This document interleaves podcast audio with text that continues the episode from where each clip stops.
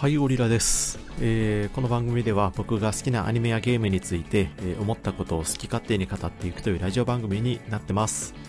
えーまあ、なんかしながらとか、まあ、ぜひたらっと聞いていってください、えー、本日ですねえ、ー、とまあ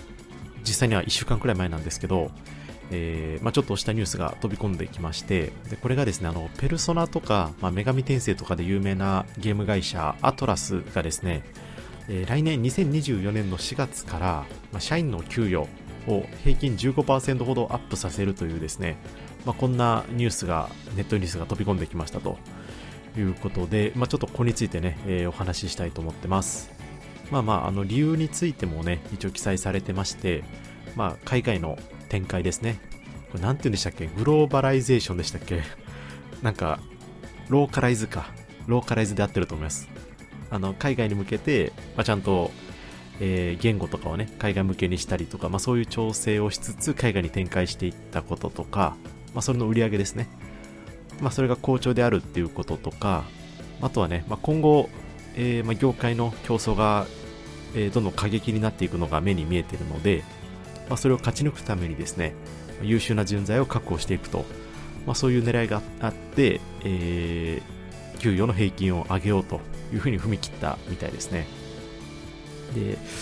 まあ、まずは、まあ、さすがですねと言いたいんですけど、まあ、何様目線やねんって感じですけど、やっぱすごいなという感じでしたね。で、まあ、ゲーム開発に限らずですね、あの IT 市場の人材の確保ってすごく今難しくて、で、なんですかね、確保も難しいし、定着させることも難しいんですね。で、なんか今の時代って、ま、なんでかわかんないんですけど、まあ、多分ちゃんと考えたら理由あるでしょうけど、転職すればするほど給料上がっていくんですね。特に IT 企業とかはそこに、なんかそういう色が強いんですけど、で、これまあまあ、うーん、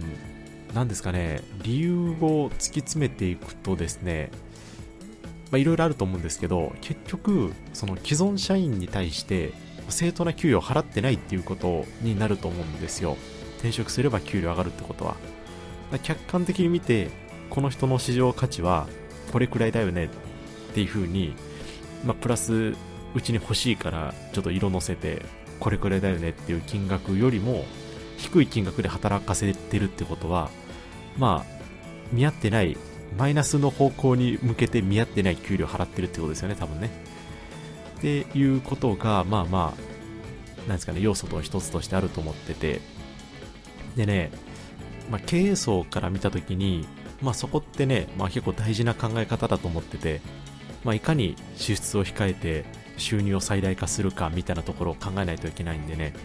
まあそういう観点でいくとある意味正しいんですけど、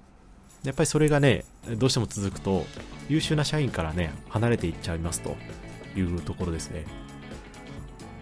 で、じゃあここをどうやって防ぐかっていう話なんですけど、なんかいろいろね、なんか社員同士のつながりがどうとか 福利厚生どうとかね、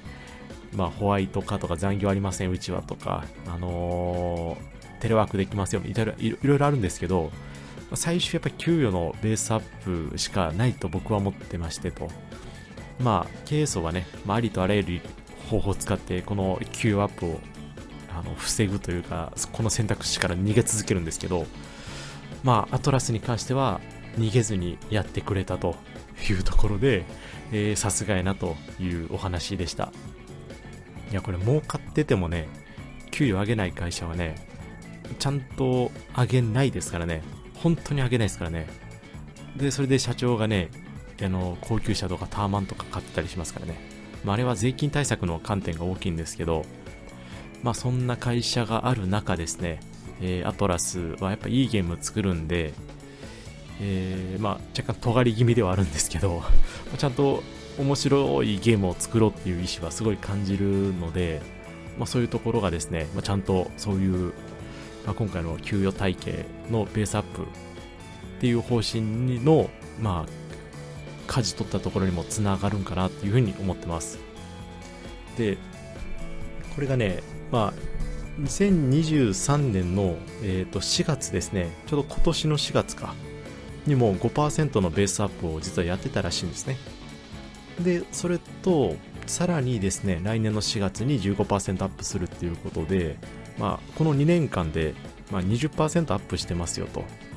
で結果新卒社員も、えー、初任給月収30万円スタートみたいということで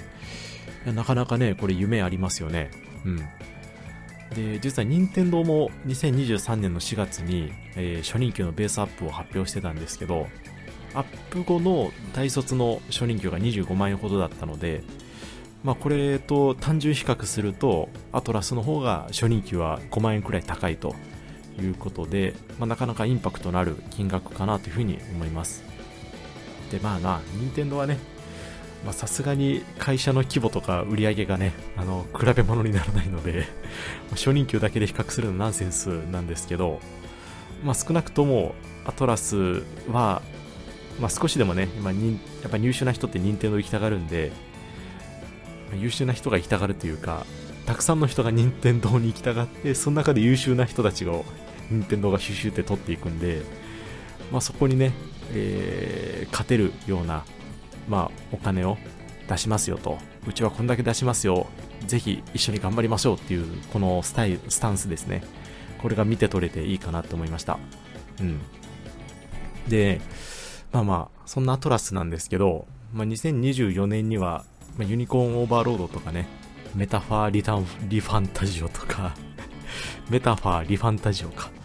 で、まあ、こんな感じの期待タイトルも発売を控えてまして、で、これ2つとも僕は非常に気になってるタイトルなんですけど、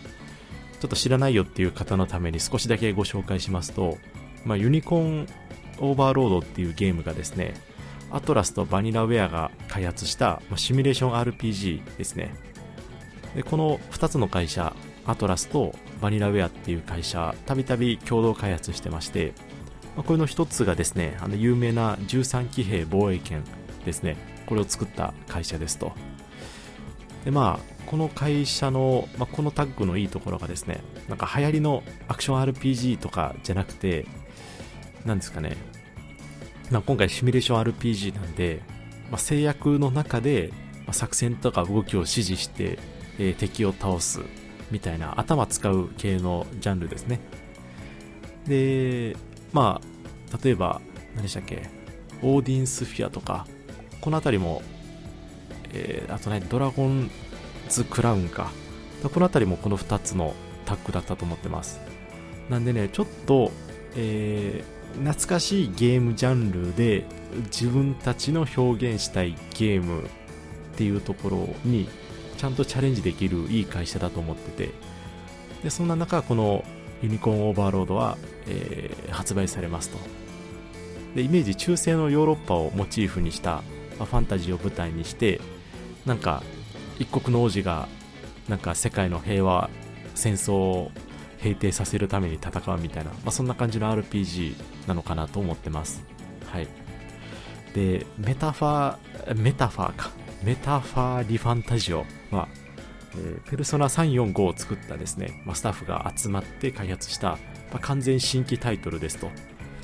で、思惑としては、女神転生、ペルソナに続く、え、3本目の柱にすべく、え、かなり力を入れて開発してるそうですと。で、プレイ映像を見たんですけど、まあ、プレイ映像っていうか、あれですね、あの、プロモーション映像か。で、もはやペルソナやんっていう感じではあるんですけど、なので、ペルソナ6を心待ちにしている人は、とりあえずこっちをやってみてくださいと。で、僕は6めちゃめちゃ待ってるんですけど、このリファンタジオに関しては、えー、多分買います。あと、ペルソナ3リメイクも確実に買います。で、ユニコーンについては、ちょっと評判聞いてからでもいいかなと思ってるんですけど、多分評判いいんだろうなと思っててちょっと他のやりたいゲームとの兼ね合いにもなるんですけど、多分いつか買います。はい。ということで、途中から完全脱線したんですけど、えー、アトラスの会社がですね、まあ、ちゃんとね、これからの時代勝ち抜いていくために、えー、うん、ちゃんと優秀な社員を、えー、囲うためにですね、給料を上げましたという形でこれを聞いて、え、めちゃめちゃ嬉しくなったというお話ですね。なんかやっぱこういう方向に舵切れる会社ってやっぱ意外と少なかったりもするんでなんかやっぱゲーム業界今後も盛り上がってほしいんで、なんていうんですかね、なんか二次受けとか三次受けとかね、なんか安い給料で狭い短い納期で無理やり作らされるみたいなニュースもよく聞くんでなんか少しでもねあのゲームに関わる人たちの給料がアップしたりとか生活がね楽になったらそれは業界全体の何て言うんですかね、まあ、永続性にもつながると思うんでこれからも応援していきたいなというふうに思ってます何の話やねんっていう感じなんですけど今日はこんなもんかなはいということで、えー、本日もご視聴いただきましてありがとうございました。失礼いたします。